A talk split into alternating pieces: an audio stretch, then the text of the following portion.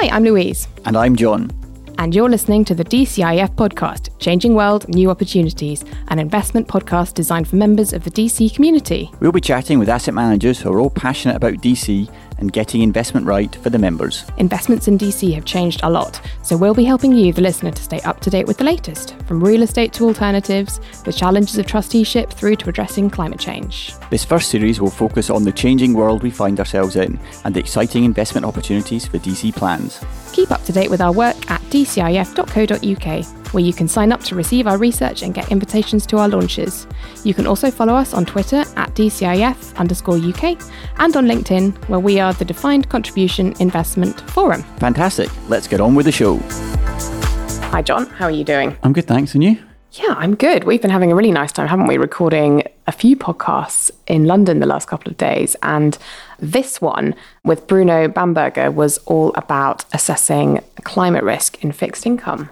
Yeah, because I suppose as we've gone through this series, understandably there's been a focus on equities given the important role it plays within a, within DC investment strategy. But we can't ignore fixed income because it's an incredibly important part as well. Not only as a diversifier, but also given the nature of fixed income assets more generally, the income is actually quite important when it comes to the latter stages of retirement savings and indeed when you come to actually spending that money. So it made sense for us to cover that as part of this fantastic podcast series.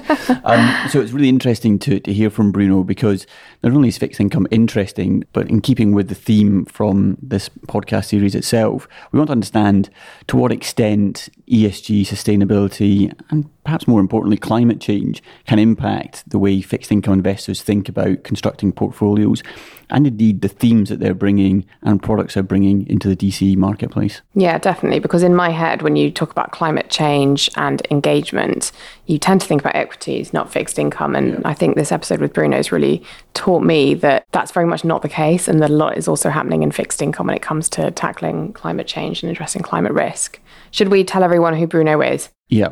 So, Bruno Bamberger is a senior solution strategist at AXA Investment Managers.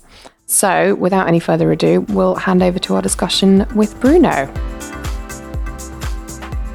Well, hello, good morning, Bruno. Thank you so much for being here with us today. Can you tell us a bit about you to start off with and, and what your role is at AXA IM? Great, yeah, and thanks for having me here today. So, my role is a senior investment strategist, but what that means on a day to day basis is that I help UK pension schemes credibly implement responsible investment within their portfolios. Amazing. And I was really interested to hear about what you wanted to talk about today. So, assessing climate risk in a fixed income context, because to be honest, it isn't something I'd thought loads about before. Can you tell us a bit about how assessing climate risk in fixed income differs to equity? That was my first question that jumped into my head. Yeah, of course. Yeah, I think equities always get all the headlines. They always get all the attention. But fixed income is a pretty big asset class, actually bigger than the equity universe or the public equity universe. Over 60 trillion dollars of debt outstanding, so it's pretty important asset class. Yeah. And climate change is incredibly important across all asset classes and the impact it can have for investors. But for fixed income in particular, if you think at your how you make money in fixed income is to buy the bonds, to hold them so they don't default, they don't get downgraded. And that's where climate change can really come into it because if companies are impacted by climate change in some way or another, there's higher risk of them being downgraded and there's higher risk of them defaulting. So it's really important that investors look at it. Yeah, of course. And in a DC investment context, how does fixed income differ equity there? I mean, when we talked before this, you were you were telling me a little bit about perhaps some of the time horizons that DC investors face and how that differs in fixed income perhaps to equity. Tell me a bit about that. Yeah, of course. Yeah, well, fixed income for across both DC and DB schemes, it normally and because it's the same underlying members or underlying people at the end of it, it's normally towards the end of their journey. So more equities at the start, more fixed income at the end if you think you have a pretty big allocation to fixed income within your portfolio as you're nearing retirement or as your scheme matures effectively and you go along that that journey plan it's really important that you consider it from that perspective. Now fixed income can have different maturities. Equities you buy it you typically hold it until you don't want to hold it anymore. Yeah. fixed income you could hold it for 1 years 3 years 5 years 20 years. So if you think of it as a say a post retirement offering that could be for 5 years until members buy an annuity. It could be for 30 years because they keep holding it until the end. So actually, if you want to hold it for 30 years, some of those physical risks related to climate change, we're already seeing some today, but the sort of magnitude of what they could be in 30 years' time is enormous. Yeah. So I guess you have to be super, super diligent in assessing fixed income climate risk, right? So, so what are some of the main climate risks that fixed income managers consider kind of day to day? What do you think about when it comes to your investment process? Yeah, the high level risks are pretty similar across all asset classes. So you've got physical risks and you've got transition risks. So physical risks being the ones people probably think of more on a day to day basis. So extreme weather events, things like water scarcity, which we're seeing a lot of in the news at the moment, that can impact companies. It can impact their supply chains. It can impact actually can they create revenue from what they're doing from creating their products, and that can impact all sorts of investors, equities, and fixed income. Then you get onto the transition risks, and actually, that is as the world tries to transition to net zero emissions, to not having any cumulative emissions stop going up effectively across the world. Then you can have things like consumers changing habits, which I know I'm doing, and many of the people I talk to are doing, perhaps at the margin, but I see that accelerating over time. You've got governments paying a lot more interest in it, regulations starting to come in, perhaps fines for high emitting companies that aren't transitioning to net zero. And then you have investors like AXA Investment Managers and many other investment managers and asset owners actually changing their allocations away from, say, climate laggards. And that could mean the pricing changes on those assets, which means it's really important. Even if you think net zero is not going to happen, if you think climate change isn't going to happen, what should matter is investors are changing their assets, and that can have an impact on asset prices. And I think well, one of the things we want to explore further on is product development when it comes to climate change, net zero, transition funds, for example.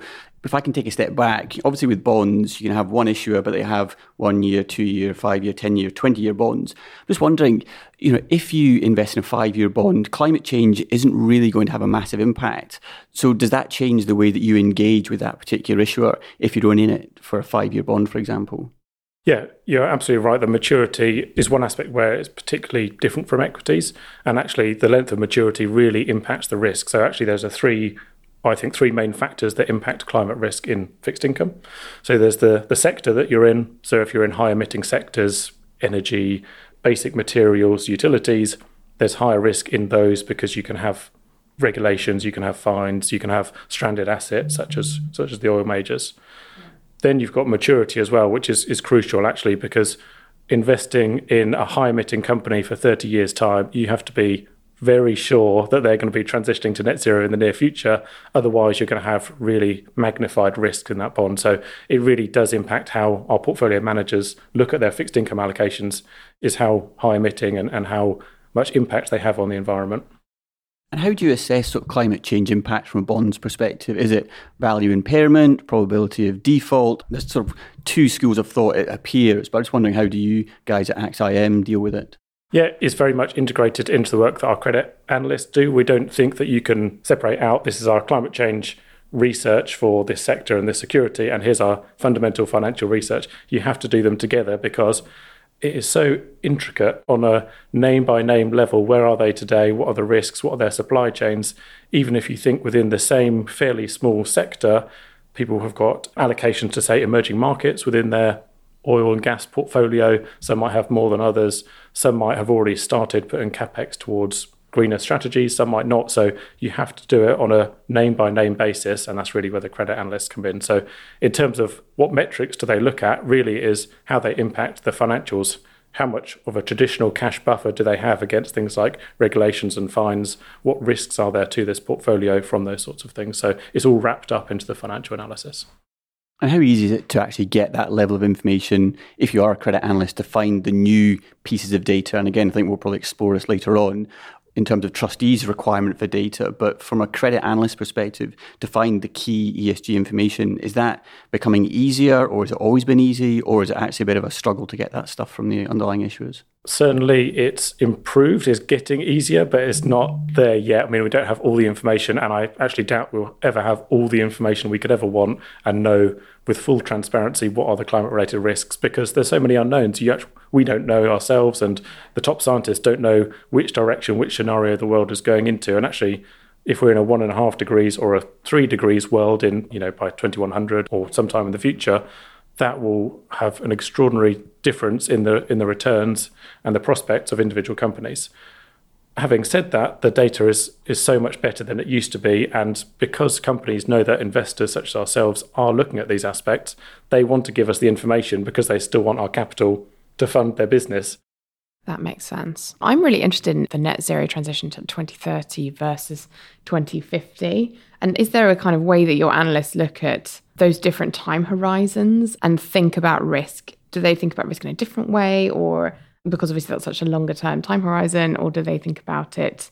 Yeah, like tell us a bit about how they think about that whole time horizon and, and the difference between 2030 and 2050. If they do, maybe it's all just no, like no, a universal. On a, on a general basis, I mean, we won't invest in issuers that have high climate risks for longer maturities. And it's, it's as simple as that, really, because there's too many unknowns. Now, the team that I work in is in developed market investment grade credit. So it's probably you know the, the, cleanest universe of the fixed income universe.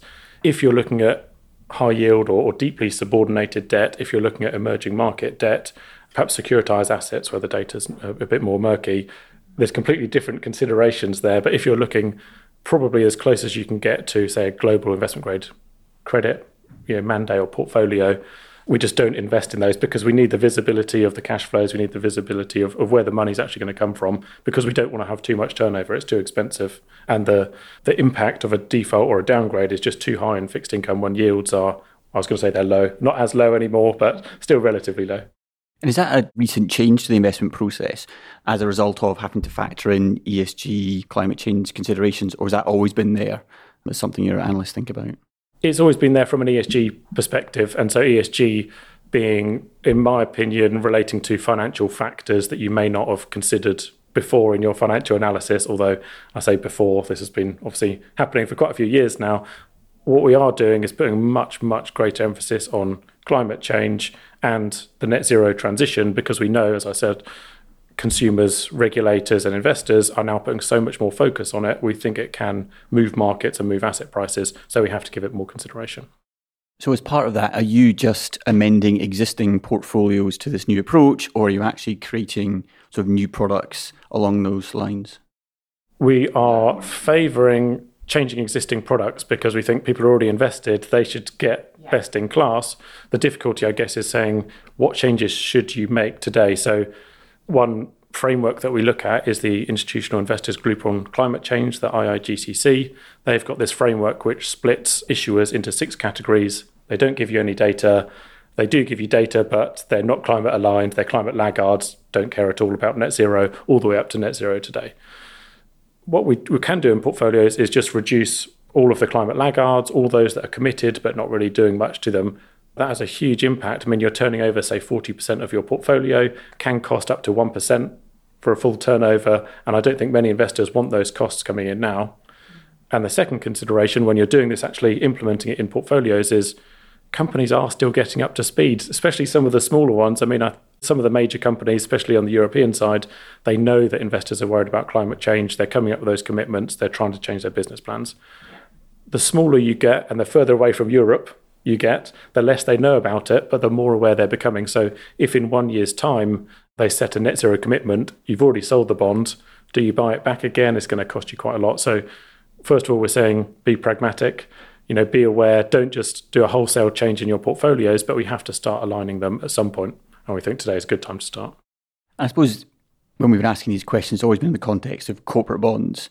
Now, typically, DC schemes will more than likely invest in corporate bonds rather than gilts. But just if you can touch on the whole sort of sovereign bond, getting climate data, you know, we've done some exercises internally and it's been a real pain. And it's very difficult to actually you know, come up with a suitable metric that's actually relevant to an individual pension scheme. I imagine it's fairly similar to the stuff that you must be coming up with in terms of results. Yeah, that's right. Yeah, so I'll gilt, so I'd say sovereigns generally, and the difficulty in, in the data there is that there are a couple of ways to measure it. So let's take the UK, for example. Should we measure everything that's consumed in the UK? So the car that you're driving actually probably was manufactured somewhere else, perhaps Germany, perhaps France, Japan, perhaps.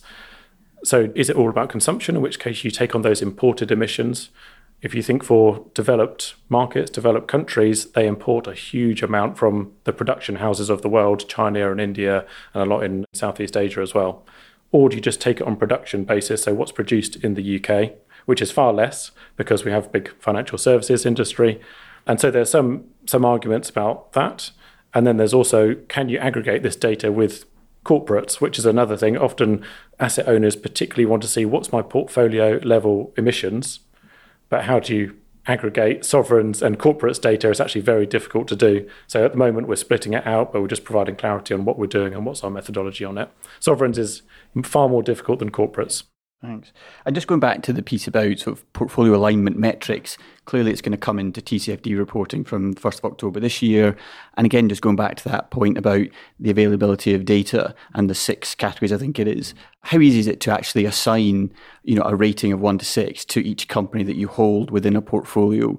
Can you get 100% coverage? Is it only 50? Because I guess the percentage of coverage will, I suppose, give you an idea as to how relevant the actual data is that's coming back. Yeah, we think one of the benefits of using the IIGCC six categories or six buckets is that actually because you use your analysts to do it, they can look into the details, they can get coverage near enough at 100%. And I'll just contrast that versus something like the Science Based Targets Initiative, which is brilliant initiative. Investors are all collaborating around it. But if you look at something like the Sterling Non-Gilts Index, which is a pretty you know, well used index within both UK DB and DC schemes or as a sort of investable universe, the SBTI coverage is about 40%. So if you want a portfolio alignment statistic, yes, you can look at it for that 40%, but you can't actually look at it for the rest. And some key sectors like financials and energy aren't covered under SBTI or there's not a high level of coverage. So, like you're saying, how can you look at portfolio level alignment with a small amount of coverage? So, we think getting up to 80 to 90% is enough coverage to think, okay, I can actually make some tangible decisions based on this. So, Jon and Bruno, I guess you know, as investment managers, you hear a lot from pension schemes at the moment that obviously their workloads increase enormously in terms of getting all this reporting and asking for different metrics and the kind of consistency of reporting right now isn't always that easy to get right as a as a trustee. How do you think the industry is working to solve that problem? And do you feel like the templates are, that are sort of emerging are helping with that? Is is that are things moving in the right direction? It's only been a lot of work to get all the data, first of all, to decide what sources of data you want. Do you want to rely on third party data providers? Or do you want to get it direct from the source? And how are you going to you know, deal with all of that data, not just the breadth of it, but across asset classes, across time as well? And then there's putting it all into these templates and trying to get it consistent. So we know that we are one part of a portfolio that is going to have at least five other parts, different asset classes, perhaps different ways of calculating. So putting it in some of these templates, like the PLSA template, can actually help investors do it on a aggregated basis because they know it's the same methodology that's being used across all of their managers. Yeah, I think I would sort of echo that and perhaps just take it back. I think there's, it's not as if there's not a desire from the asset management community to produce the information. I think that needs to be said. The challenge is actually extracting the data, and the templates are a great way to help make it easier for us. But what we do tend to find, something like Aberdeen, particularly with the big clients, not DC but DB, they're actually looking for the information sliced in a slightly different way. So it might be Climate Action 100, TPI, SBTI, and that is just manual at the moment. So it's again, it's not that we don't want to do it. It's just it's that it's a very very manual job, and hopefully with you know the likes of the the templates etc. It should mean theoretically that what we're being asked is in a standardised format. However, sometimes clients aren't as straightforward as we'd like them to be. and do you think we'll get to a place where this sort of data reporting is like automated? Is that the end goal? Or can it ever be automated? Do you From an asset need... manager's perspective, absolutely, that's the end goal because really so. we want all the useful information to be part of standard quarterly reporting, which yeah. is what we're aiming towards. But we're still in this fact finding mission where, like Jon said, we're speaking to primarily our largest investors because they're the ones that are often at the forefront. They've got the resource to actually know what to dig into, and perhaps they can spend a bit more money on on consultants and data third party data providers to aggregate this. They're asking the really detailed conversations, and I think they're often they're actually doing a lot of the hard work that smaller schemes will need to be doing in the future really, because they're finding out what's the most important. They'll publish their TCFD reports because they have to do it sooner anyway. Some of them already have.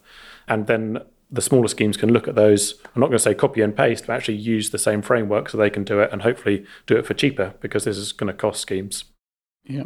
And maybe we're at a stage where it's peak ESG data requirements. And as time goes on, maybe the bigger schemes might realize we don't actually need all of that. There's maybe two or three reports that are actually the best. But I think at the moment, they just want to get as much information as they possibly can to understand what is the most relevant and then take it from there. That makes sense. So we've talked a bit about engagement and stewardship already, but I'm again I'm sort of interested to hear a bit more about it from a fixed income perspective. Does it differ from the way that equity managers approach this, or is the approach very much the same? How does it how does that work? It's certainly newer in, in fixed income. So yeah. equities have been engaging, stu- you know, doing stewardship. They've been voting at company meetings since the start of equities. I the start guess. of time. Yeah, start yeah. of time. Whereas I think there's renewed focus on the fixed income front. So engagement has always been happening. Credit analysts, portfolio managers, traders, they speak to companies and issuers and say, this is what we want from you effectively. We want a five year bond, 10 year bond. We don't think this level of seniority is important. So the informal engagement's always been happening. I think it's happening much more so now in the I guess the impact side or or trying to drive positive impact through your bond investments. How's it different? Well, you don't vote at company meetings, but I think people focus around that and say engage through your equity, divest for your debt. But right. personally, I, I actually completely disagree with that one because you can engage through fixed income. You can still have the initial conversations with senior management. You can still escalate it in many of the ways that you can do with equities. Yes, you can't vote at the meeting, but you can still divest. You can still stop reinvesting. And as I said before, it's actually a huge, huge market and a market that covers bits that equities often don't cover. So that could be on the sovereign side, can't invest in the equity of a sovereign. It could be privately held companies that have got public debt. So Mars, for example, privately held company, you can't vote with Mars, but you can engage through the fixed income market. So it's got a broader scope than the equity side has. If we can just go back, we're talking about your role at the very outset and what you do, and it's trying to sort of integrate, if I understood you correctly, and I probably got it down slightly wrong, but hopefully it's the same gist, but sort of invest in an ESG mindset or sustainably without necessarily impacting the financial results, I think is how you classified it. That must be a real challenge. And you finding that when you're engaging with clients, DB or DC, they're saying, well, we actually like what you're telling us, but we don't want to necessarily, or we don't believe we can do it in a way that doesn't jeopardize our fiduciary responsibility. Is that something you're coming up against? Or are you finding that most clients are saying, hey, we're on board this, let us know the sorts of things we can do? It is certainly been a let's take stock first. I haven't had any clients that have said, just invest in net zero bonds in our portfolio, please. Everyone wants to know what's your emissions. Probably more importantly, what's your philosophy around dealing with climate change, be that climate related risks or aligning to net zero. So it's definitely been the fact finding start. And now we're actually starting to see clients saying, okay, you've got, say, 5% in the climate laggards bucket, 5% that aren't interested at all in climate change typically US based, if I can say that. And there's been some really interesting conversations happening and laws passed in the US about not you can't integrate ESG within your portfolio. So just speaking generally, US based are typically less less interested than European ones. But so no client has ever said, I don't care about the financials, just give me net zero. But they are being pragmatic and actually starting to make those changes. So excluding climate laggards or not reinvesting in climate laggards is, is probably the simplest example of that. And does that then lead itself to a new range of funds going forward? So I think going back to one of the earlier comments you made, it was about taking existing, let's call it an all stocks fund, and just making it much more sustainable, ESG friendly, net zero aware. But as, is there a new range of funds that are coming out that are specifically designed to target net zero or climate transition, for example? You know, how are you seeing things within within your firm? Yeah, so across the firm, I think there's probably I could say four categories of funds that are looking at climate change. So the first ones will be the net zero aligning, aligned, so also part of the transition category. And the FCA has actually come out, I don't think it's been finalised yet, but aligned with the EU, they've got their Article 8 and Article 9. The FCA came out with one that actually had, as part of the sustainable range, so the sort of best range from sustainability, they had a transitioning category because accepting that high emitting companies can be transitioning and therefore can have some positive impact. So we're seeing the net zero category, which are aiming for net zero within their portfolios. They might not be net zero today. There's green bond funds. I mean, one thing we haven't mentioned is that actually you can get different types of security for the same issuer. So you have use of proceeds bonds, so green bonds, sustainability bonds, and different conversation, but social bonds as well. So we're getting those sorts of funds. And because there are more green bonds being issued, because everyone's more interested in them, the green bond universe has actually expanded, and so it's sort of across a much greater area of sectors. So actually, for a core fixed income, you could be able to replace a core fixed income portfolio with a green bond portfolio. Some characteristics are different, but that's another way. And then the third one would be a low transition, a low carbon approach, which is effectively cutting out all your high emitters, not really thinking about those and just investing in, say, financials, healthcare, telecoms, all those have got low emissions. If you want low emissions today, portfolio. And the final one, if I just go one more, is SDG aligned, so Sustainable Development Goal aligned. We are seeing some interest in those. They tend to have a broader scope, so not just climate change, SDG 7, clean energy, SDG 13, climate action, but also more of the people and planet side. So you, you approach climate change and the people aspect together in one portfolio. And in terms of the interest from clients, are you finding that that interest is coming more from the say the retail, you know, I suppose the individual investor rather than DC schemes? Because I suppose the big thing is this fiduciary responsibility, and trustees need to be very careful that they don't sort of stray into some kind of moralistic type approach.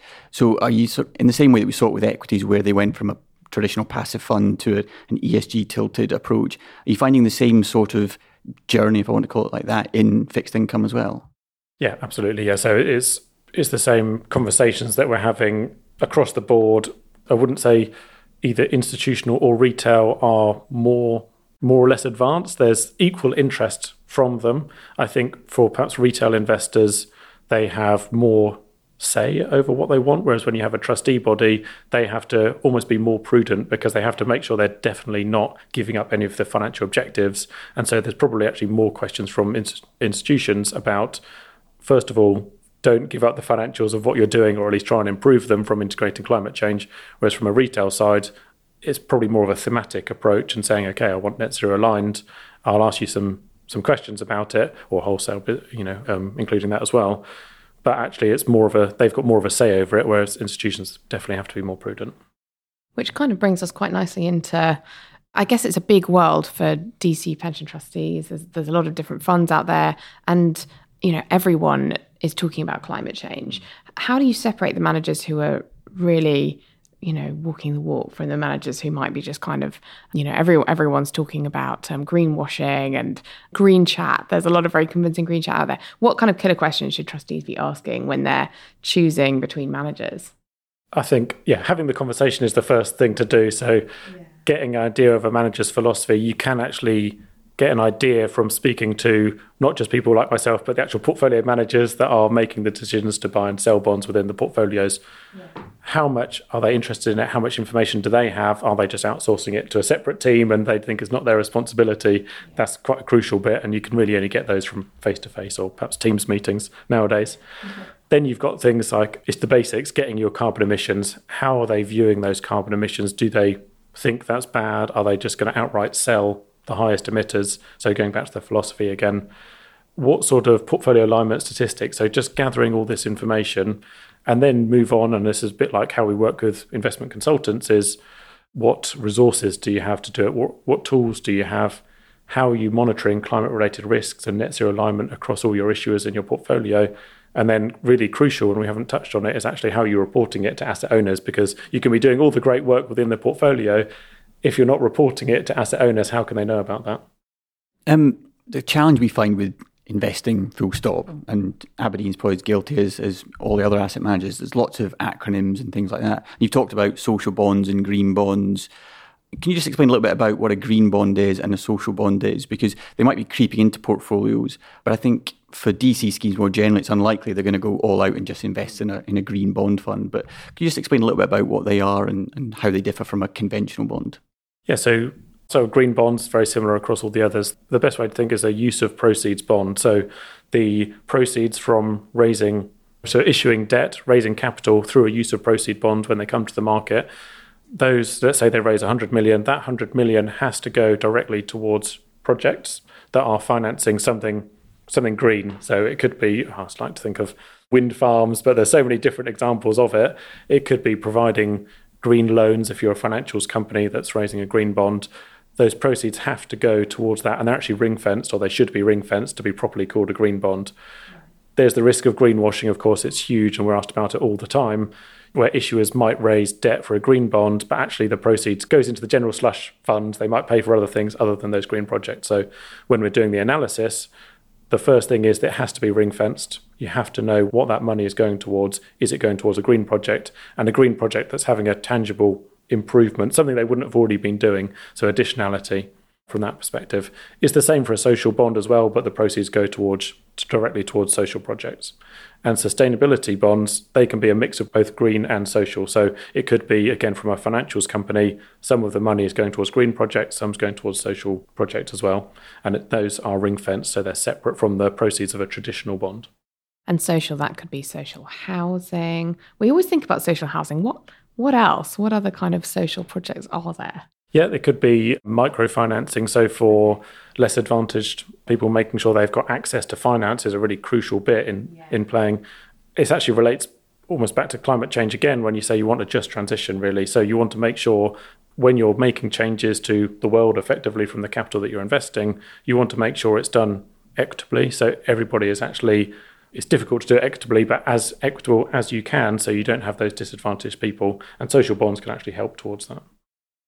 Just thinking back to sort of TCFD reporting for the bigger schemes, you know, it's difficult to get data at the best of times. But for those schemes that are having to do their sort of year two reports, so the schemes above sort of five billion and master trust, etc., how easy will it be to compare sort of year one to year two? Because I imagine the data is better in year two, so it might look like actually things have got worse because the emissions data has actually increased, but that's only because of just availability of data. I imagine we're going to be in that sort of stage for sort of a couple of years. Just wondered if you have any thoughts on that. And in general, do you just think that we'll get to a point where data availability will be, be pretty high and therefore meaningful comparisons on a year on year basis will be, will be available? We're definitely in the ramp up stage for, I say, coverage level data, but also not just there's a issuer that's now got data, but also the credibility of the data. So companies themselves are still growing they might have made some estimates in their carbon emissions data. That's fair enough. It's really difficult to calculate it for, say, a very large company where all your emissions coming from. So both scope of data will increase and credibility of data will increase as well. And you have to factor that in, like you say, if a very high emitter hasn't published data before, and this year they do publish the data, your carbon emissions are going to go up. So again, it's having that conversations with your asset manager, and ideally your asset manager coming to you as an investor and saying, this is why the emissions come up. We're not worried about it because it's not because they're failing in their carbon emissions objectives, but it's just that new data has come on board. The other aspect to consider is that we typically, when we're looking at targets, looking at scope one and two at the moment, scope one and two being, I guess, direct company emissions. So from creating your widgets and from purchasing the electricity to create your widgets, that's scope one and two emissions. Scope 3 emissions is when you look at the value chain, so upstream and downstream, what have you bought to create your widget? And what's the use of the widget? Is it burning petrol, for example, of a car downstream as well? Scope 3 emissions are coming in. The coverage of the data is lower, and the credibility of the data is definitely lower as well, because the more you go you know downstream the smaller the companies are it might be a very small company that just doesn't have the same regulations so carbon emissions data is certainly going to be a huge factor and one thing we're looking to do is try and split out from year one to year two what has been the drivers of your carbon emissions change. Is it from the companies decarbonising? Perfect. That's what we all want to happen. Is it from new data coming on board? If you're looking at carbon intensity, which considers the revenues of company, have revenues gone up and down? Or is it because you've done an asset allocation change, you've turned over, you've sold your highest emitters, your carbon emissions have dropped by half, and you have to think, what do you want from it? You might want a low emissions portfolio. That's great. But you might actually want to make tangible change in the real world, which, and then you look at the absolute emissions. So, just thinking back to the sort of carbon emissions, you know, a crude way of reducing them, all other things being equal, would be to remove, say, utilities. Mm. I think I've seen you present on that before. But what does, I suppose, A, utilities, what percentage of a typical credit index do they represent? And what actually happens to the risk reward dynamics of the remaining portfolio if you do exclude utilities? Is it is it meaningless? Is it meaningful? What sort of scale of change do we see in both the risk and return characteristics? Yeah, just on a calculation we did. So utilities are roughly 10% of the sterling non gilts universe in terms of market uh, sector weight within the universe. If you look at how much they contribute to the carbon emissions of the sector, it's over half of it. So from 11% market weight or 10% market weight to over half of the carbon emissions of it. So clearly 10% turnover, you could exclude the entire sector, cut your carbon emissions in half tomorrow. Brilliant, that's job done, right? But actually the issue is that utilities pretty good spread available so typically a bit higher than the the spread or, or the yield available on the sterling non-gilts index so you could give up some potential future returns from it. They're actually pretty stable. They're all regulated issuers typically and therefore they're stable. And for fixed income investors across specifically for DC schemes but also DB schemes as well you normally go into fixed income because you want stability. You don't go into it because you want large upside potential. So by cutting out a stable part and fairly large part of the investable universe, you could increase your risks there as well. And finally, utilities, because they're such high emitters, we actually need the world to decarbonize the utilities to get the world to net zero. So, yes, you can cover your eyes, exclude all your highest emitters, but your members are still going to be impacted by the factors of climate change if we don't transition those utilities to net zero. In the same way with equities, the sort of common thought is it's actually better to be at the table than not. Is that the same sort of thought generally on the credit side of things as well? Yeah, absolutely. Yeah. The, the only difference I would say is if you are particularly interested in mitigating all risks. Let's say you're nearing retirement or you're some way into post retirement, you want to mitigate risks within your portfolio, and therefore it's a financial decision. I'm going to remove that from the net zero decision. You shouldn't just stay invested blindly, you have to look at it on a financial basis. So if it is a very risky company that's perhaps not transitioning to net zero, from a financial basis, you should take it out of your portfolio anyway. Thank you, Bruno. Wow, I feel like we've really grilled you in this conversation. And I guess what this has taught me is there is so much going on under the surface. When you look at fixed income, you know, perhaps you don't think about all the you know the huge amount of work that you're all doing to mitigate climate risk. Just to close, really, how positive do you feel about the direction of travel in the industry? Do you feel like we're getting there when it comes to the fairly ambitious targets that we've set ourselves as as a world? I mean, it feels as though Europe. You've already said Europe's further ahead than the US. Do you feel like that's improving? It is improving dramatically. I think the one and a half degrees optimum scenario from the 2015 Paris Agreement is going to be a real challenge. It needs technological breakthroughs. It needs all sectors, all countries to be aligned, and then it will still be a challenge, but I think it's doable. With different areas perhaps less keen on doing it, it's going to require some political clout. And we often, when I'm talking to particularly our largest pension scheme clients, it gets into the politics really. So, what are countries willing to give up to perhaps fund emerging markets to decarbonize. In today's world, with a cost of living crisis, it actually becomes quite difficult politically for them to say we're going to spend 100 billion or something per year on emerging markets to get them to decarbonize. So, but I would, to counter that uh, negative aspect of it, and that goes into the politics, is there is such a mindset shift over the last couple of years from from asset owners, from consultants, and I believe, from asset managers as well, talking about AXA IM and our peers, in terms of what we're doing and the data we're getting. And the better that is, I think, the more likely we are to be able to transition investors' portfolios to something which is net zero aligned. Brilliant. Okay. Well, thank you very much, Bruno. Thanks so much for talking to us. Okay. Thanks for having Thank you. me. You've been listening to Changing World New Opportunities, brought to you by the DC Investment Forum. Head over to dcif.co.uk, where you can read all the research the DCIF publishes follow the DCIF on Twitter and LinkedIn, and subscribe to this show on your favourite podcasting platform. Thanks, and we'll see you next time on Changing World New Opportunities.